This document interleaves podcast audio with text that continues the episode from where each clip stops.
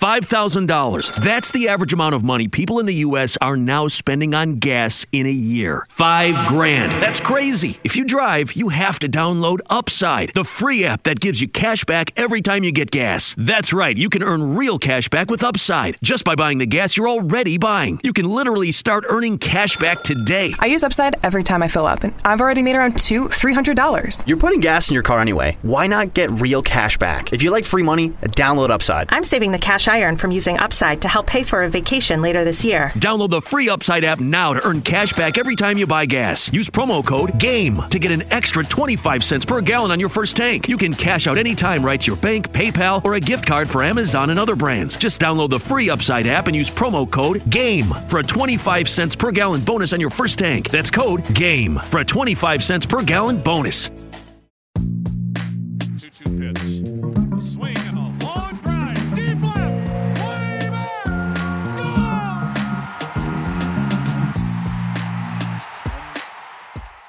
Hey, everybody, welcome to another Baseball America podcast. I'm Kyle Glaser, joined by JJ Cooper. It's been a really uh, interesting and fun and busy week. Manny Machado finally signs. It's a record breaking free agent contract. Bryce Harper rumors are still uh, out there en masse, and everyone's trying to figure out where he's going to land. And hey, we have actual games beginning Yes. this week. Well, exhibition games. Exhibition games. Uh, Games are being played on a field, which is nice because Professional games. We've been having, you know- professional games are being played on a field. That has not happened since uh, if you you can kind of sort of count the fall league. I mean, that's it's been a few months. So No, no, no, no, no. That's not true. We have had a wonderful winter ball season. So you know, Within the U.S. Within the with U.S. yes, within yeah, the U.S. there yes, has not been. Yes, so, that is true. Uh, definitely a, a fun week uh, here uh, for I think every baseball uh, fan, writer, anyone with an interest in the game. JJ, I, I want to start on Machado. 10 years, $300 million to San Diego Padres. The deal became official yesterday. We're recording this on a Friday. It became official on a Thursday.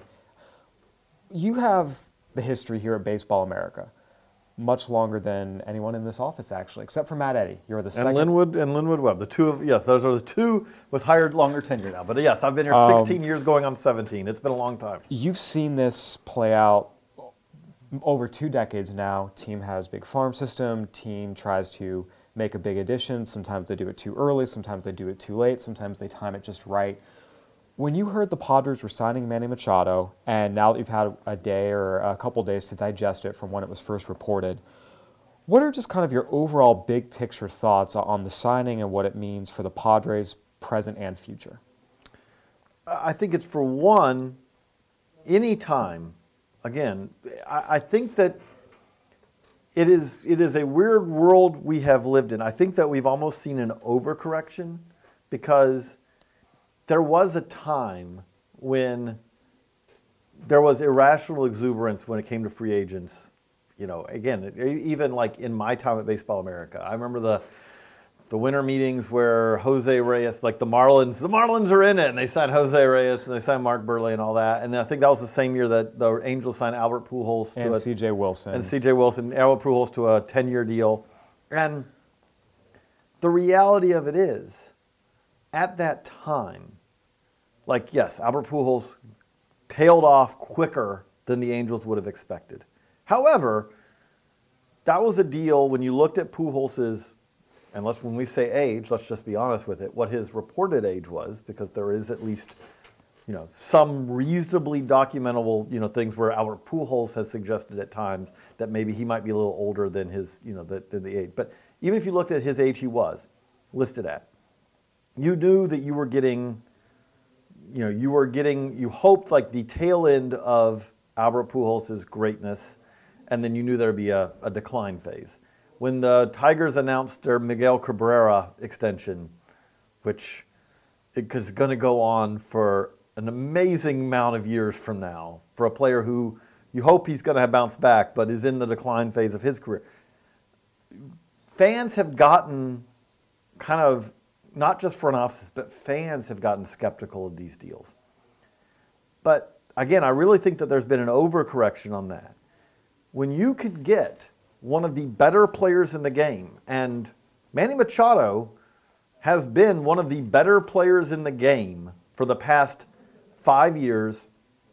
He's a again, you, WAR is a simple simplistic stat, but he has been roughly a five war player, which is a hard thing to find year after year. And he's done that in his early 20s. He is going to play the next five years of this deal, should be, again, I'm not saying that he's going to get better, but it should be at least kind of, he is at the age where you say there should not be a tail off, a significant tail off at all in the first half of this deal. If you're the Padres, if you can get a player like that to add to what we rank as the number one farm system in the game, to add to a team that already has some pieces at the big league level, I do not know. Again, that those are things that usually that that is something that if I'm a Padres fan, I am thrilled to see this because all of a sudden, this is a team that I don't know if it's going to be 2019, but by 2020, 2021, this team should be a serious contender in the NL West.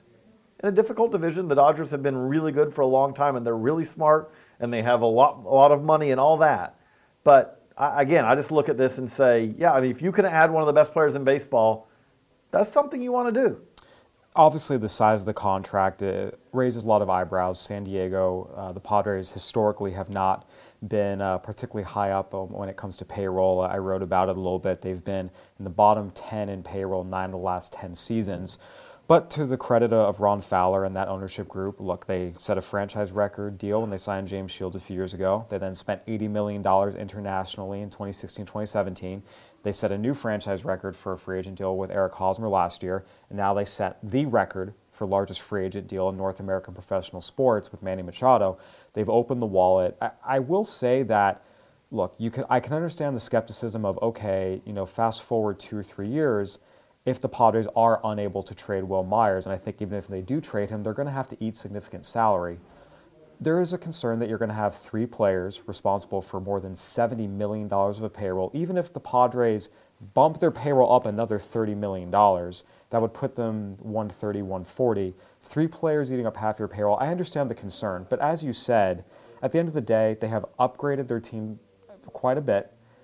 And more than just that, they didn't just sign a big name free agent, they signed a big name free agent who's going to play the position. They did not have anyone coming up for in this farm system. Hudson Potts is a very fine prospect. He's a big leaguer.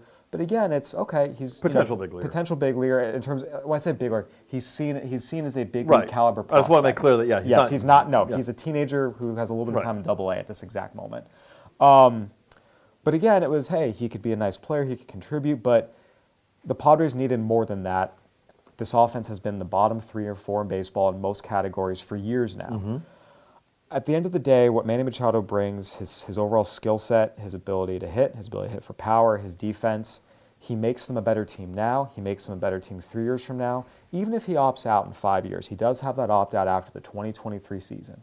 Even if he does opt out then, the Padres, if they do the right things around him, should be in contention 2021, potentially 2022, and 2023 as well.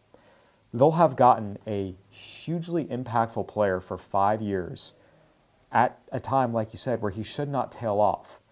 That's a huge addition you should make and, and one they were right to make. The other thing that stands out to me when all with all these teams, when we talk about rebuilding teams, when we talk about successful teams, one of the things I look at is is you have to have some stars. Depth is wonderful, but you have to have some cornerstone players. And when I look at this Padres team now, adding Manny Machado, Manny Machado is by every definition, again, if you want to simplify it to, to the war calculations, you got to have a five plus war kind of player. Even- I mean, take it. a step- Just go straight. Hey, average on base slugging percentage. Let's go average homers, RBIs for a young player in his 20s. He's coming off four straight 30 home run seasons. He just had the best season of his career at age 25, 26, 27, 28. He's now hitting his peak. Again, this is someone who is a premier player by any measurement, and he should he will make this Padres team better. So now you have Manny Machado. I we not it's not a sure thing, but Fernando Tatis Jr.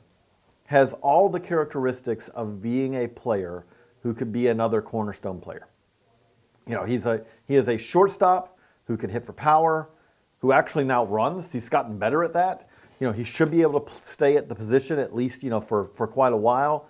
He Let's could- clear this up. Machado's their third baseman. Tatis is their shortstop. That's what it is. So, so that gives them two. And then again, ideally, you want to have. It doesn't even necessarily you have to have three cornerstone type players, but you want to have a third who's close to that. And we have a multitude of candidates for that. We have a multitude of guys. We don't know that Francisco Mejia is going to be that. You know, if he could, he he. There's a chance, but again, we're talking like that third player, that that third component. Eric Hosmer, I don't know if you know, but he has shown at times he can be the third player on a team, on a successful, on a world championship team. You know, again, maybe it's a Manny Margot, maybe it's a Hunter Renfroe. Again, these are guys where we're getting to a maybe it's Luis Urias. You know, it there's there's a multitude of guys who at least have a chance to do that. So on the lineup side, I do think that they have all the pieces now to there's enough pieces there, and the other part of that is is that they also have enough trade. The reality is is that they've got a lot of guys who now you know are, are useful trade chips also in the in the farm system. But Kyle, the, the second question, the most important question then comes. Okay, then we get to the pitching staff. I like the bullpen.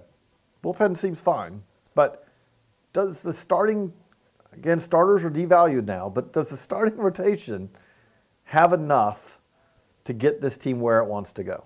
So we've looked at this a lot, how long it takes pitchers to really acclimate to the big league level. And there are always exceptions, right? Justin Verlander came up a year after he was drafted, stud from day one, rookie of the year on a World Series rotation. Jose Fernandez, second he came up in 2013, stud.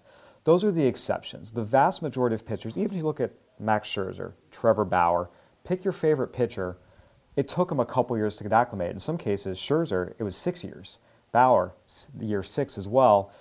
Even if you take it a little further, the guys we saw last year take a step forward, the Kyle Freelands of the world, that was year two. They were fine in year one, but they really take it up a notch and become, you know, really successful year two, three, four. Of I was being a gonna say year pitcher. two, year three, year four. four. And then Mike Foltynewicz with the Braves, it was year five.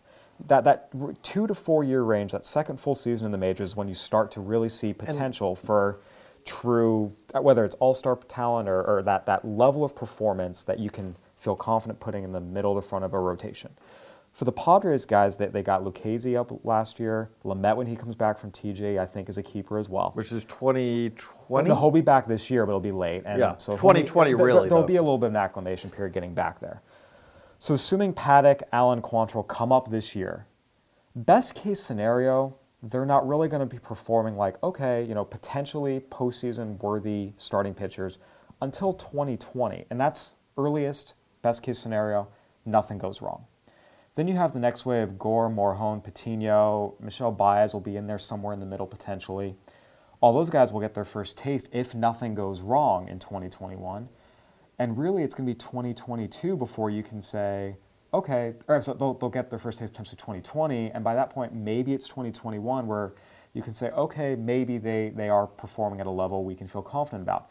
That's all best case scenario. That's if none of those guys get hurt. That's if none of those guys have any extended hiccups. That's if all of those guys come up fairly quickly, stay healthy, and acclimate right away. And we know that's not going to happen. Maybe two will, two won't, two won't make it at all. So realistically, and this is the point I kept driving home. I've been on a couple San Diego radio shows talking about this. I, I kind of wrote about it a little bit in the article about Manny Machado's signing.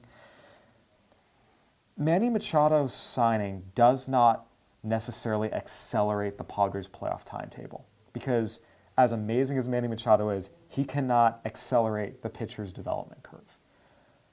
That's still going to take time. And so, for me, you know, even hearing people say, oh, 2020, that's still a little early. I mean, for 2020 to be realistic that they're a postseason caliber contender in 2020, that would be Lucchesi and Lamet are, again, everyone's healthy. They're back performing at the levels they were before. And that Quantrill, Allen, Paddock get up this year, have all, you know, have a, a really strong first year, and then by year two, they're all successful to level they need to be. That's still a stretch for me. For me, it's going to be 2021 before this team is really going to be a postseason contender. And that is, again, See- best case scenario, nothing goes wrong. And see, this is where I, what I'm going to say is is that I don't disagree with anything you said there necessarily, but this is to me where if I'm the Padres, I am not, I am using my bountiful, and I do mean bountiful pitching prospect talent, to go out there.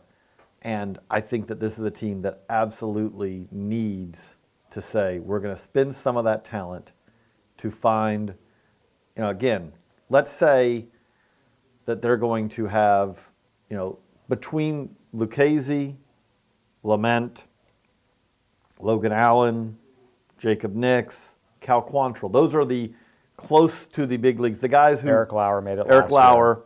Between those six guys, let's say that we're going to say, okay, we're counting on those guys for spots. Maybe it's even spots two, three, four. You know, two, three, five in the rotation. But you, I feel like this team absolutely needs to go out, and I don't know if it's available right now. I mean, again, there was a lot of talk that the Indians would have trade, you know, would trade Kluber in the right deal or Bauer in the right deal. And by the way, you know, unfortunately, I don't think this is a great match for them because if the Indians are going to make a trade like that, what do the Indians need? A low cost, middle of the order kind of outfielder. Well, you know. they actually need outfielders, which is what the Padres have a lot of. The problem is, is I don't think the Padres have anyone though who you say. I, I don't know who the Padres have who I confidently state makes the Indians significantly better. Who's the guy who makes them significantly? oh, absolutely. Franchy Cordero, Hunter Renfroe, Franmil Reyes are all better outfielders than the guys the Indians are running And out I'm not saying they're not better, right but they're not. They're every one They- of them. they can't lead a prospect package, but they are they would No, again, represent not- better I'm players than the Indians are running out in the corners this I year. don't dis- absolutely. That's absolutely easy, but that doesn't mean that's the right deal. Like if I compare those guys to like if I said, okay, compare those guys to to, to just pick a guy like they're not the guy where you say this is a guy. Yes, they absolutely the bar of what's No, going to make them better one- than what they have now is very very low. You add one of those guys with an Adrian Morejon, that But- they're not the leader right, but my point package. being, if I'm again, if I'm the Indians and I'm still trying to contend in 2019, what I'm looking to do is is when I trade, if I'm going to trade a Kluber or a Bauer, okay, for everything that I lose on this end, I'm going to try to get most of it back on the other end. In the our out the outfielder I'm getting is so much better. You know, again, it's not a, there's it's hard to have the perfect match for that, but to to give an example, and the Dodgers are not going to trade, but like if you said that they're trading with the Dodgers, well, the Dodgers still have such a bounty of outfielders that you'd be like, okay, if you believe in Alex Verdugo, how much is Alex Verdugo going to make going to be better than like is he going to be more significantly better than a Franchy or a, you know again and again we can debate these things and again that's not even the perfect example but but to me they need to go out and get a front you know Matt and Eddie and I were talking about it and he suggested a Zack Greinke trade would be a very you know again there's some cost there but they need to get someone I, I feel like that this is the team. This is the team that it is wasting it to say we're not going to make a push for 2020 because our pitching won't be ready. Because the reality of it is, is that at that point you're in your you've spent three years of the Hosmer deal and you've spent two years you're in year two of the Machado deal, and you're still like you're going to get to the point where some of these guys start getting expensive.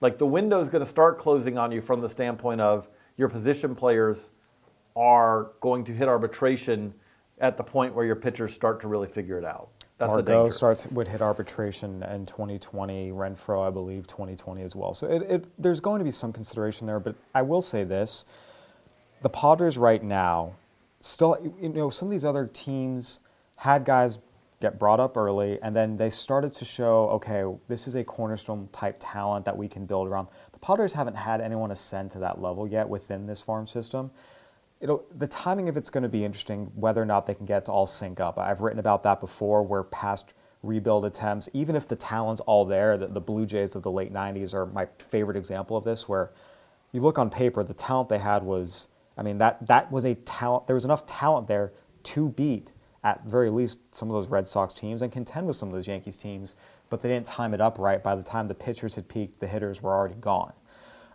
it's going to be a challenge for the Padres. I, I, will say this, you know, there's a lot of focus on the pitching staff. Manny Machado is, is fantastic. He is a great player. He will not single-handedly take the Padres from 28th in runs scored and 28th in Oh, OPS not. last year to the middle of the pack. Even if he comes and does everything he needs to do, and even if the Padres go and, and make a big pitching splash, this still is probably not a competitive. team. They need Eric Hosmer to bounce back. They need Wil Myers to bounce back. They need Manny Margot and Austin Hedges to take the steps forward they have not yet taken. They need Hunter Renfroe and Franmil Reyes to continue taking the steps forward they have. There's a lot of things this team still has to have happen, even if they do everything right with the talent they already have. And that I think will be one of the more interesting subplots of 2019 because as it stands, they're not ready to contend for the playoffs right But now. one- but if these guys progress, then all of a sudden that 2020 contention looks a lot more likely than it does right now. The interesting thing about that, though, is this I don't think you mentioned the player who I expect to be the second best player on the 2019 San Diego Padres, Who do you believe that is? Tatis. If you look nowadays, if you look at our recent track record, you know, Tatis is a guy who does have upper level minor league experience now. He is a, again, it is not, if you ask my confidence in Vladimir Guerrero Jr.'s bat and Eloy Jimenez's bat more than Fernando Tatis, I'm absolutely more confident in the bat because they are almost, as hitters, the perfect hitting prospects. They don't, they hit for power, they hit for average, they walk, and they don't strike out a lot. Those are like check, check, check, check. But when you talk about with when you talk about Tatis, if you said, can he be, you know, again, playing shortstop, and if he can play a solid shortstop, which by the way, he can make some acrobatic plays, you know, again, if he can be a solid defensive shortstop, and let's say that he comes up and he hits 270 with some power, you know, and gets on base at a decent clip, which I think is within his ability to do. If he does that, then you're asking Eric Hosmer, you're not even asking for him to fully bounce back. You're just asking for him to be your, let's say, your fourth best hitter. If Manny Margot can play, you know, really solid defense and center and hit for some average. If Hunter Renfroe is a low average guy for hits for power, all of a sudden the pieces start, you know, when those guys are complementary pieces, again, we don't know what Mejia is going to do, but if Mejia can be, uh, you know, man, this guy puts the bat on the ball a lot. He doesn't walk ever, but he puts the bat on the ball a lot, and he's hitting 300 and playing an okay defense, and you're splitting him with Hedges. All these things. Again, I don't think 2019 is their year, even if they went out and acquired, they could acquire Kluber and Marcus Stroman, and I don't think 2019 is their year. But I do think that this team, it's really like you're, you're setting what you want this year. Again, there are the rare team that makes that giant leap. But if this is a San Diego Padres team that can put some of these pieces together and they finish, they basically have a season much like what the Phillies had last Honestly, year. even the 2013 Royals are the great Yes. example. The Royals have nine straight losing seasons. In 2013, they jumped to 86 wins. A lot of the young bats had Which- finally started to And do remember, they were awful the first half, but then the second half, they got better. a lot of the young players start to really take steps forward. That was the year they acquired James Shields and Wade Davis. Those guys provide immediate boost. They get to 500, uh, above 500, and they build on it. That, that at the end of the day, the goal for the Padres should be let's have a winning season. If, if something more Right, than that but happens, if they get great. to 80, 82 wins this, even if it was 80, but 82 wins this year, winning season, that's a win for them. And that means that they go into 2020 saying, okay, we're part of this. Look, all we need to do, you know, a, a couple of further steps forward, and we are contending in the NL West. the Padres have made this big move. We've talked ad nauseum about what it does for them and what still needs to happen for them. There's an article up now on baseballamerica.com you can check out. I wrote earlier this week. The White Sox were the other team in the Manny Machado sweepstakes. They're another team that has a long stretch of losing seasons. Along with the Padres, they are one of only four teams to not make the postseason this decade. They lose out on Manny Machado. You never know. The public rumors change day to day. But publicly, Bryce they have said they're not on Bryce Harper. When you look at this team, where they stand right now as a major league club, what they stand to gain in 2019, cough Eloy Jimenez cough. What is your overall assessment of the White Sox and how realistic it is for them to take a step forward this year, contend by 2020? Just where are they at when you look at the big picture? I don't want to over dramatize it, but man, this is a crushing blow. Because to me, we talked about, like, again, I'm, I am a strong believer that you need cornerstone guys. Why did the Braves take the big step forward last year? Because they had Freddie Freeman, but all of a sudden they had Ronald Acuna, who's a cornerstone five plus war type player. And you throw in that Ozzie Albies is a wonderful number, you know, third piece now, you know, and the pitching staff got better. Um, you know, when we talk about, you know, why, why did the Astros, well, how did the Astros go from being terrible to, to world, you know, World Series champs? Well, Jose, they had Jose Altuve, George Springer, Carlos Correa, and now they have Alex Bregman. They have cornerstone type guys, guys who are significantly better than the average MLB starting player. My concern with the White Sox is, is okay, let's just start with, let's say Eloy Jimenez is that guy. And I wouldn't be shocked at all if Eloy Jimenez, you know, was basically produced this year what we've gotten kind of uh, spoiled by, like rookies who come in and it's like, man, this guy's one of the better hitters in baseball. Eloy Jimenez could do that this year. But let's say he does. And let's also say that Jose Abreu, you know, has a good Jose Abreu season. Okay? But even if we're saying that, you're still like when you talked about you're saying that these Padres need guys to step forward. Well, again, I felt really confident about saying Fernando Tatis Jr. has a good chance to do that. We say that about Eloy. Yoan Moncada has has some significant steps forward if he's going to be that guy. He's going to play third base, it looks like this year potentially, but he needs some steps forward. I don't think Tim Anderson could be that guy. Well, but then when we go to the prospects besides Eloy, who's the other potential cornerstone guy out of those guys? Like they've got some good players. They've got some guys who could be very solid big leaguers, but a lot of them are guys who I think have a chance to be solid big leaguers, not cornerstone five plus war kind of guys. The White Sox, to me, where they maybe are a step ahead of the Padres is you look at their 2019 staff, and, and it is a better strength staff. You have Reynaldo Lopez, Carlos Rodon, if he can stay healthy. You know, Ivan Nova is a one year rental. He's a free agent after 2019, but he's a nice pitcher. Like, they at least have three major league starters from opening day that you say, hey, you know, these guys are solid. Again, mm-hmm. Rodon and Lopez are young. And that's not even counting if Lucas Giolito figures it out. Even if you don't believe he will, there's still three guys there you can like. And even their bullpen, as much as the Padres have some, some weapons in that bullpen, Alex Colome, Kelvin Herrera, you know, Nate Jones at the end of it, that's a pretty nice bullpen. The White Sox 2019 pitching is in a little bit better shape than the Padres 29 pitching Oh, at the start of the season. So that's what you Even have- with the Kopech, uh, disappointing news with Kopech missing all of this year. you can foresee Kopech again comes back next year. If by next year Dylan Cease is ready, I do think there is a chance, a chance, get that the White Sox 2020 starting rotation will be better than the Padres 2020 Mm-hmm. starting rotation, and I can also see their 2021 starting rotation being better than the Padres. Absolutely. So that that is where you can have a little bit of faith. But you're right. You look at the modern, you know, the lineup as it stands now for what it looks like it will be on opening day. Jose Abreu is the only guy that's an above average big leaguer right now. That's it. None that is these That other is guys- it. so, and even if you project Moncada and Anderson to take the steps forward and become even just above average big leaguers, okay, so you have three of them when you have to bat nine guys in a lineup. Let's add Eloy. You've got a fourth piece. Okay, well, more than half your lineup is still below average big league hitters. That's a problem that's, again, I don't see that getting solved in 2019. I don't see that getting solved in 2020.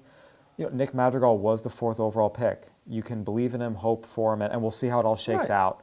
But again, you mentioned there's not there's some good players, cornerstone. A lot of good players. lot- Again, like they have they have a lot of outfielders who have plausible big league careers ahead of them. at the end of the day, with the White Sox, you, you kind of hit on it.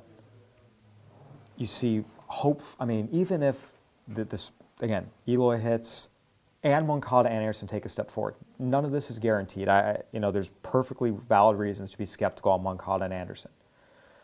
I actually believe in Anderson more than I believe in Moncada, but that's a side that's a side discussion.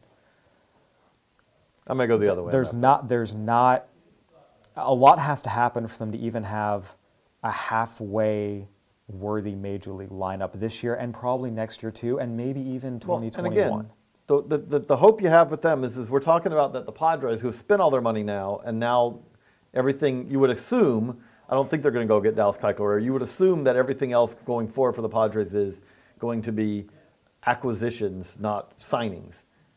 The White Sox clearly the thing that you hope for you if you're a White Sox fan is is okay.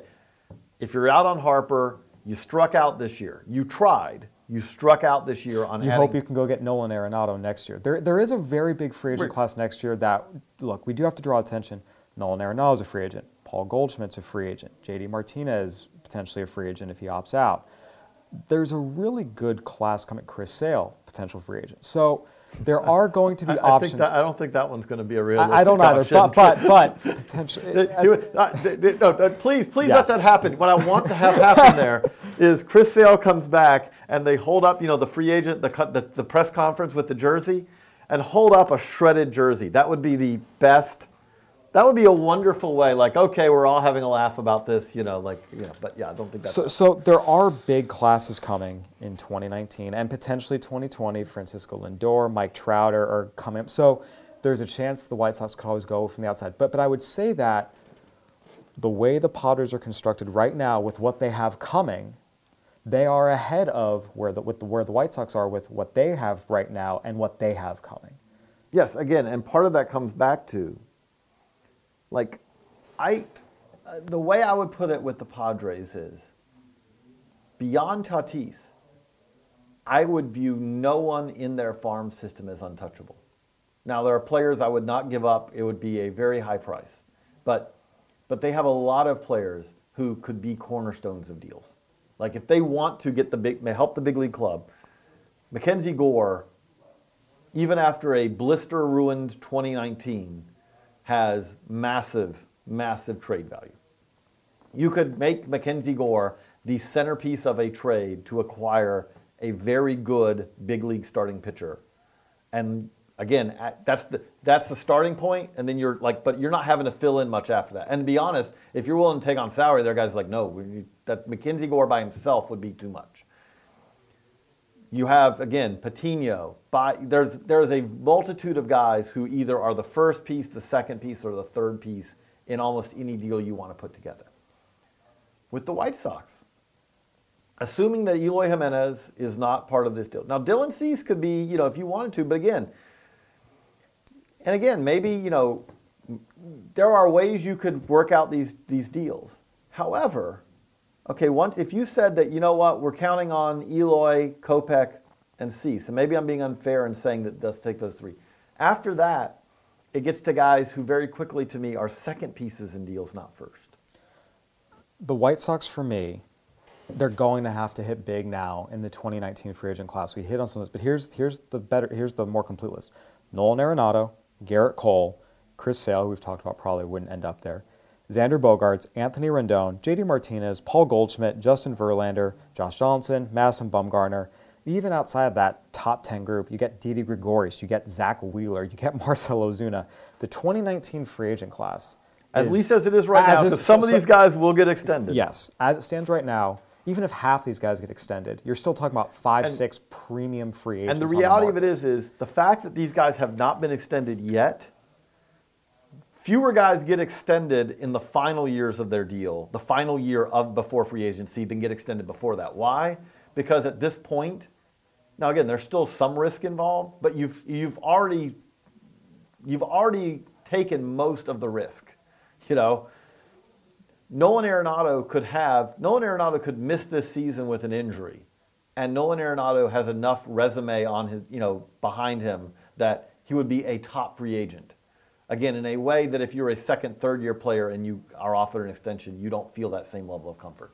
There's a lot of these players who will hit free agency probably, and yes, there are a lot of things that can go there. And again, I'm not the, the advantage that we have not talked about with the White Sox. I think is a very, very, very important advantage if we're talking about White Sox and Padres is They have the financial flexibility, which the Padres now are very limited in. But that wasn't where I was going.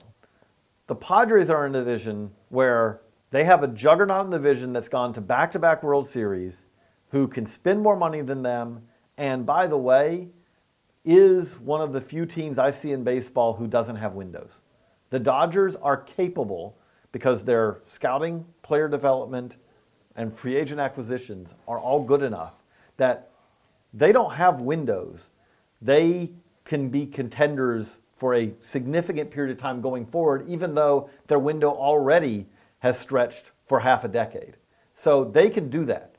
I look at the AL Central and you say, the Indians' window feels like it is closing. They're still the best team in that division potentially, but that team is significantly worse than the team that came within one inning of winning the World Series a couple of years ago. And they are significantly worse than the team that basically was quickly quickly exited the playoffs last year. They could still, you know, but they're And then you look at the rest of the division, you say with the rest of the division, you know, the Twins may be better. They're spending a little bit of money. The Royals are still several years away in their rebuild. The Tigers are still several years away. They have a division that is going to make things easier for them. And- that is the fair point. The White Sox could be a worse team than the Padres and find themselves in the playoffs. You mentioned the Dodgers. The Rockies have back-to-back postseason appearances. The Rockies pitching staff right now is what the Padres hope and pray they will have two years from now. The Rockies are in great shape. They're not going anywhere. It's going to be interesting to see how it all shakes out. The other team. Oh, that, you say that- the Rockies aren't going anywhere. One thing I'll say is this: their lineup's not very good, also. And if Nolan Arenado leaves at the end of the year, uh oh. But they at least have the stay streamer position players in the upper levels of their system who will hit. Either in some cases they're already there. The David Dahls Right, of the world, we, you know, potentially Garrett Hampson, Brendan Rodgers coming up. I still think the Rockies have more bodies to put plug in sooner than the White Sox do. The other team these decisions really affected was the Phillies. Phillies went into the offseason. You know, everyone has heard about the stupid money quote from the owner. And in a lot of ways, they've delivered. They took on salary and upgraded their team in a lot of different moves between signing David Robertson and Andrew McCutchen as free agents, bringing in Jean Segura, which I wrote in the chat yesterday. I I think that was the single best move of the offseason that not enough people are talking about. Adding JT Realmuto, obviously the price was high. He's worth it. So the Phillies have already upgraded substantially. They are also in a meat grinder of a division. Oh yeah. I mean, the Phillies could win 82 games this year and be one of the 10 best teams in baseball just because they're going to be facing three of the other top 10 teams in baseball potentially 60 times, 60 times this year.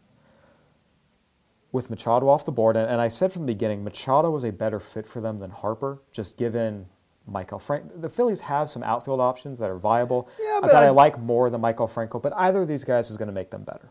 Yes. Uh, let, us Yeah, just yes. grant that Yes. either of these guys is going to make any team better in 2019. But in terms of overall fit, I, again, I thought I liked Machado's the fit more. But again, he's off the board. They could do just fine for themselves by adding a Bryce Harper. Obviously, that's been the, the, the popular rumor. When you, again, same question with the other teams. Big picture, Phillies, what's in the big leagues now, where they stand, what they can afford to do, both present and future. How much would you like or dislike a Bryce Harper to the Phillies signing if that were to be his ultimate landing spot? Oh, I think it takes, you know, uh, a very, very good offseason already and takes it into the stratosphere. I mean, because the reality of it is, is that, again, I'm, I'm sorry for being repetitive on this, but we're talking about we're talking about franchise, call them franchise, cornerstone players, whatever you want to call them. Now, the one thing about Bryce Harper is, is we have to acknowledge the difference between Bryce Harper and Manny Machado is, is the highest highs with Bryce Harper are higher, but the lowest lows are significantly lower than Manny Machado. Over the last three seasons, Machado's been the better player, and it's actually not that close. It's not close. Like Harper at his best is an MVP, runaway MVP caliber player. Bryce Harper's best seasons are inner circle Hall of Fame type seasons. But, But, he's had fairness, he's done that. He's once. done that one and a half times I would even. Or like the funny thing is, is Bryce Harper earlier in his career, like he's become less consistent. You know, again, I think there's, and his style of play does mean that there are going to be injuries. That means that sometimes he's not going to be playing at his best. You put all that together. That said, the Phillies' problem, I felt like, again, last year, that was a good step forward for them. But one lesson we learned ignoring defense completely is never a good idea, and they were bad defensively at a whole multitude of positions. But on top of that, that team last year, for all the prospects they have and they've been bringing up, again, when you say who are these cornerstone guys, who's the guy that you say, okay, we're going to pencil in that guy for a four and a half, five war this year and next year and the year after? They were lacking in that. And now they've added Realmuto. If they add Harper, well, teams don't, again, you look at what it did for the Brewers last year to add Yelich, who's that kind of guy. Teams often do not often add two guys like that in the same offseason. And you add that to what is a young core with, when we talk about a pitching staff, they have kind of the, the front guy. You know, Nola is a, Aaron Nola is kind of, is again, when we talk about this, Aaron Nola is better than any of these pitchers we're talking about for the White Sox or the Padres by a long shot. by a lot, yeah, by a large margin, and he's locked up because he was also that was something else they did. The they four-year, him, forty-five million dollar deal was. They got him extended at a at a bafflingly low number um, for several years to come. You put all that together, and you say at that point they're not asking for their young guys to be stars. They're asking for them to be solid. Comp- you know, can Rhys Hoskins be the? You're moving Rhys Hoskins back to his actual position, and you're saying, can you be the third best hitter in this lineup? Okay, sure. That's that's a really good role for Rhys Hoskins. You're saying, okay, can Scott Kingery, who hopefully, by the way, will have a position that he, you know, again, we're not. Kingery's the utility man. Cesar Hernandez Yeah. and Jean Segura. That, I'm saying that- you're, those- you're putting that's the, that's Scott the Kingery goes from being your everyday shortstop, a position he had never played in the minors or college baseball, to being a utility guy in one year. That's what you're doing here. You are now putting it, your team in position where you have depth. Nick Williams, if you sign Bryce Harper, Nick Williams is kind of your pinch hitter type, I would assume. You They- know, They have outfield depth. They can use some of that outfield depth to go make some more trade now again, now their farm system needed. is going to be a little thinner. Is a little thinner now, but that's okay. You know, they've again, it's a great division. I, I you know, there's we. By the way, again, if you also one term I'll say is, is the Nationals. If you the Nationals offered Bryce Harper three hundred million dollars, and I do believe in hindsight are like, okay, that, that worked out well. He turned it down. That worked out really well for us because I think that they can reasonably project that they are going to get Harper-esque production from Juan Soto. Well, they allowed them to have a more well-rounded team. Their catching situation last year was atrocious. They Mm-hmm. now had some space. They go get Yan Gomes and Kurt Suzuki. Mm-hmm. They upgrade second base tremendously. They bring in Brian Dozier, who even a declining Brian Dozier is better than Wilmer Difo and what they've been throwing Yes. out there recently. You go get Patrick Corbin, even if Their, put, they, their pitching staff is it is it is frighteningly good. it, it allowed them to spread the money around and fill multiple holes. And that, at the end of the day, you, you can have. and I don't feel like that their offense is not going to produce because Oh, a, it'll- a lineup with Soto, Rendon, you know, again, what you mentioned, Trea Turner, Ryan, you know, even Victor. Robles. They Robles. have cornerstone players. By the way, and by the way, even if you know Ryan Zimmerman's getting up there, but he still has had some some there's still some offensive thump in there. By the way, Victor Robles, hey, we're going to have you come up, and you know what? You can bat seventh for us. We're not asking you to do. We're not asking you. When we talk about Eloy Jimenez, we talk about Fernando Tatis Jr. These are guys who have to come up, and from day one, they need to be stars. If Victor Robles plays a really good defense in center field, they're not asking him to be a star. They don't need him to be a star in 2019. You hit on all these young stars, and we've talked about them a lot. The Padres, the White Sox, the mm-hmm. Phillies. Every year, spring training gives us kind of the first view of who some of those guys could be. And sometimes we see it right away, sometimes we don't. Last year, Ronald Acuna set the world on fire in spring training. Yeah, that's going to be an impact player for the Braves very, very soon. Shohei Ohtani set the world on fire in the opposite direction in spring training, just made everything look terrible, And he still was. and it still was a marvel unlike the game has seen in 100 years. What for you are, are the teams and players that you think are most intriguing to see in spring training this year? I'll be in Florida, you'll be in Florida, Josh is going to Arizona. We'll have a lot of coverage here at baseballamerica.com. But with games supposed to start tomorrow, got rained out, that uh, A's No, Mariners game. starting today. The A's Mariners officially had the first spring training game yesterday and it got rained like, out. was saying, But- they said, and he said tomorrow. Oh, and Matt, yes, the first the first uh, group plays today, and then everyone plays Yeah. tomorrow. What are the teams and players for you that you're going to be most intrigued to watch this spring training? It's okay. It's, it's, it's kind of a bad answer because, my as it always is, go to the backfields. Go to the backfields. I'm really looking forward to going to Ray's camp and seeing Wander Franco because Wander Franco is really, really good. But not just Wander Franco, but that is a team that has a whole lot of very interesting young players. Um, you know, again, I'm going to sound like Debbie Downer here a little bit. There is an artificiality to spring training that does, you know, that is a little frustrating in 2019 because, like, we know, like, it would it surprise it would surprise me in no way if Vladimir Guerrero Jr. was as good a hitter in a Grapefruit League as any other as any hitter in the Grapefruit League. We have seen this. We saw this with Acuna. We saw this with Kris Bryant. We may, or maybe it's that Eloy Jimenez is, does the same thing out in the Cactus League. And the reality of it is, is that, and when that's done, on opening day they will be in AAA because that is where we are now, you know, and all that. And the reality of it is, is so that is one thing that is different now. Like, you know, it. I'm not saying this didn't happen occasionally, but we have the the idea that players earn jobs in spring training has kind of largely gone by the wayside. Um, and again, in some ways, it makes sense.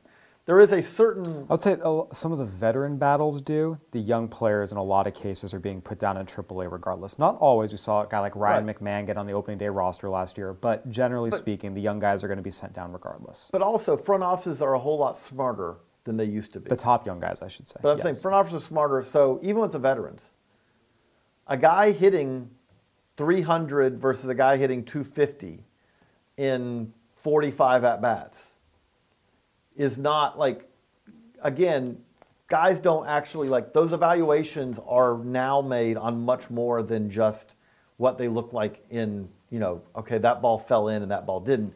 Those, again, there's much deeper distinctions being made. Um, but, but again, like I say, like one of the things that's awesome about spring training is, yeah, I mean, we are in a world now where the great thing is, is even if you can't get to Arizona or Florida, you can watch a lot of these games and you can see a lot of. I mean, to me, one of the best things about it is, is see a lot of these young prospects. Now you're going to be watching them; they're going to be wearing number 88, and it's. Oh, you know what? Actually, well, let me make one other thing. That's I, a new trend that I love. As we have more of these games being broadcast, what teams are starting to do, which is a great, great, great idea instead of it just being the normal MLB crew doing these games, who in some cases, when, I mean, to take an example, when, you know, let's not say Wander Franco, but let's say that Moises Gomez steps into a game for the Rays. 10 years ago, five years ago, that guy comes in, and you can tell that the broadcast crew who's talking about this literally is reading his stat line out of the media guide, and that's what they know. More and more, teams are saying, you know what, we're going to do more of these games, and we're going to give an opportunity to our minor league broadcasters. And you're seeing some of these. Uh, you know, I saw yesterday, I think that Mick Gillespie's doing games. I've seen multiple of these minor league broadcasters doing games. You know what the great things, one of the great things about that is, is instead of it being like, it's the fifth inning, so let's talk about anything other than the game because all these players are in here are not the stars now. They're still going to talk about those players. And by the way, that's one of the great things about spring training. You know, like, yes, you're also going to see, oh, so that's where this random minor league invite, I didn't know where he was now. But that's one of the great things I'm watching. If I'm, again, if I'm a fan, you know, a Baseball America listener, and I'm watching a game in the seventh inning, I'm watching the game in the seventh inning not so I could hear your opinion on, you know, the best burger you've had, but I'm watching to see, hey, wait a second. You know, Cristian Pache's in center field right now. I want to see if he's going to get to make a play in the gap, you know, things like that. And that's where we are seeing more of it. You know, I'm sorry, I'm, I'm really a, being a Debbie Downer about spring training. Who are you looking for? What are you looking for to see? I think the Mariners for me are going to be interesting. We saw them tear it all down this year. We've got a little bit of a glimpse yesterday. Shed Long with two doubles. He really opened my eyes in the fall. Like I think seeing how some of these Mariners kids do, you know, early spring training, just again getting eyes on guys, seeing okay, what improvements have been made in the offseason, where are they at, seeing Shed Long, Erik Swanson, obviously you say Kikuchi, but we know he's going to be you know legit. Um, I should say, we shouldn't say we know, we never really know, but there's a 99% certainty he will be a solid big league contributor. But some of the other guys that they acquired, you know, even Kelenic and Rodriguez, you know, whatever game time they get, if any, would be limited because they're so young down the ladder. But uh, we're going to see Justin Dunn, you're going to see Erik Swanson, you're going to see Shed Long, you're going to see some of the guys they brought in and, and have touted as maybe being able to help the team this year or next year. Uh, that's going to be interesting to me to see.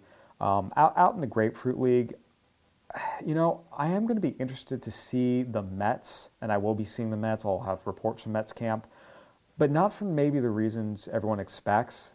I'm going to be really interested to see where Peter Alonso's defense is. That to me is going to be how that has progressed this offseason and where that is right now compared to where it was in the Arizona Fall League is going to be an interesting subplot that I want to see because that's going to determine if he's really playable. This is a National League club. You have to be able to field basic ground balls. That's been an issue. Um, so- Again, he, the Mets are a down, like, disappointing for them that there's not going to be a DH in the NL in uh, 2019. So you know, we'll see where he stands there. Um, Yeah, I, you know, I'm going to go see the Cardinals. I think they're interesting because there's so many young arms they're going to be relying on this year. Well, it's Alex Reyes and potentially in the rotation. Um, we're going to see a little more extended views of Dakota Hudson, Austin Gomber, Daniel Ponce de Leon. They, they came up last year, did some good things. Ryan Helsley. I, I'm interested in seeing the guys who they will see the big leagues this year. Mm-hmm. Where are they? What are they showing you? How realistic is it that these guys can be ready, whether it's in two months, three months, four months? That's always kind of an interesting subplot to me. I, you know, in the Braves too. I'm, I'm going to be up in Kissimmee to finish it off, or Lake Buena Vista. You mentioned seeing Cristian Pache. You mentioned seeing the guys who are still prospects. Seeing some of the young pitchers, because right now the Braves have they have four spots By the way, Luis Gohara slimmed down this year back, which is encouraging. Yep, Dave O'Brien with the uh, Journal Constitution or Oh. with the Athletic. I'm sorry, had a, a really good article about that. Just again, see okay, Soroka's shoulder, Gohara's general, you know where he's at, but both mentally and physically. Yes.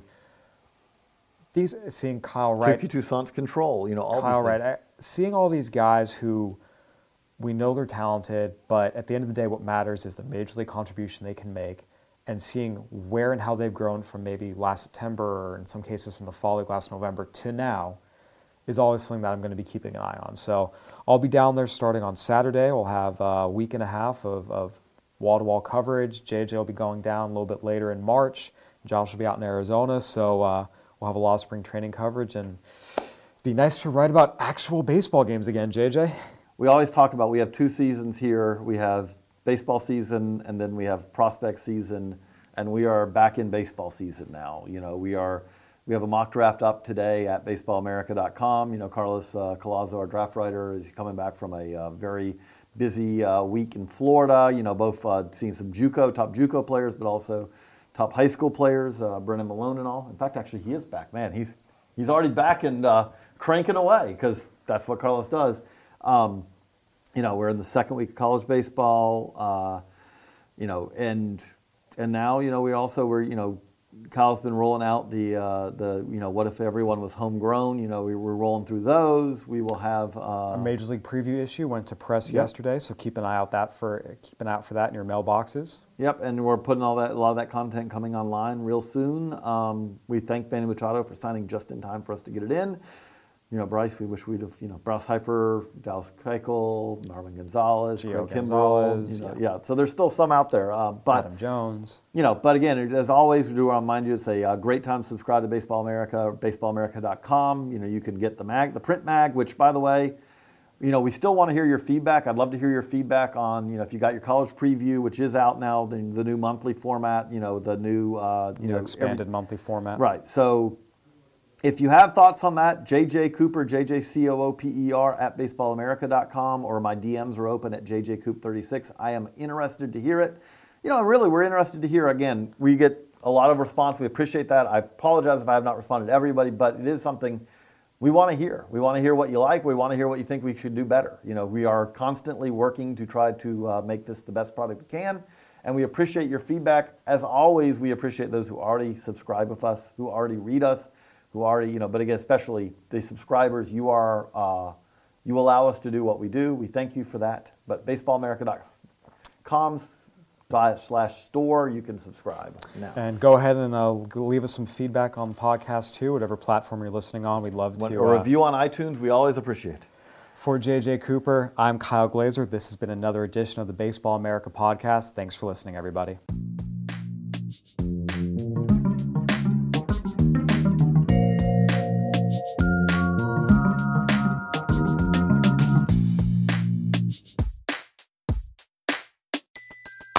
Everybody in your crew identifies as either Big Mac Burger, McNuggets, or McCrispy Sandwich. But you're the filet fish Sandwich all day. That crispy fish, that savory tartar sauce, that melty cheese, that pillowy bun. Yeah, you get it. Every time. And if you love the filet of fish, right now you can catch two of the classics you love for just $6. Limited time only. Price and participation may vary. Cannot be combined with any other offer. Single item at regular price. Ba-da-ba-ba-ba.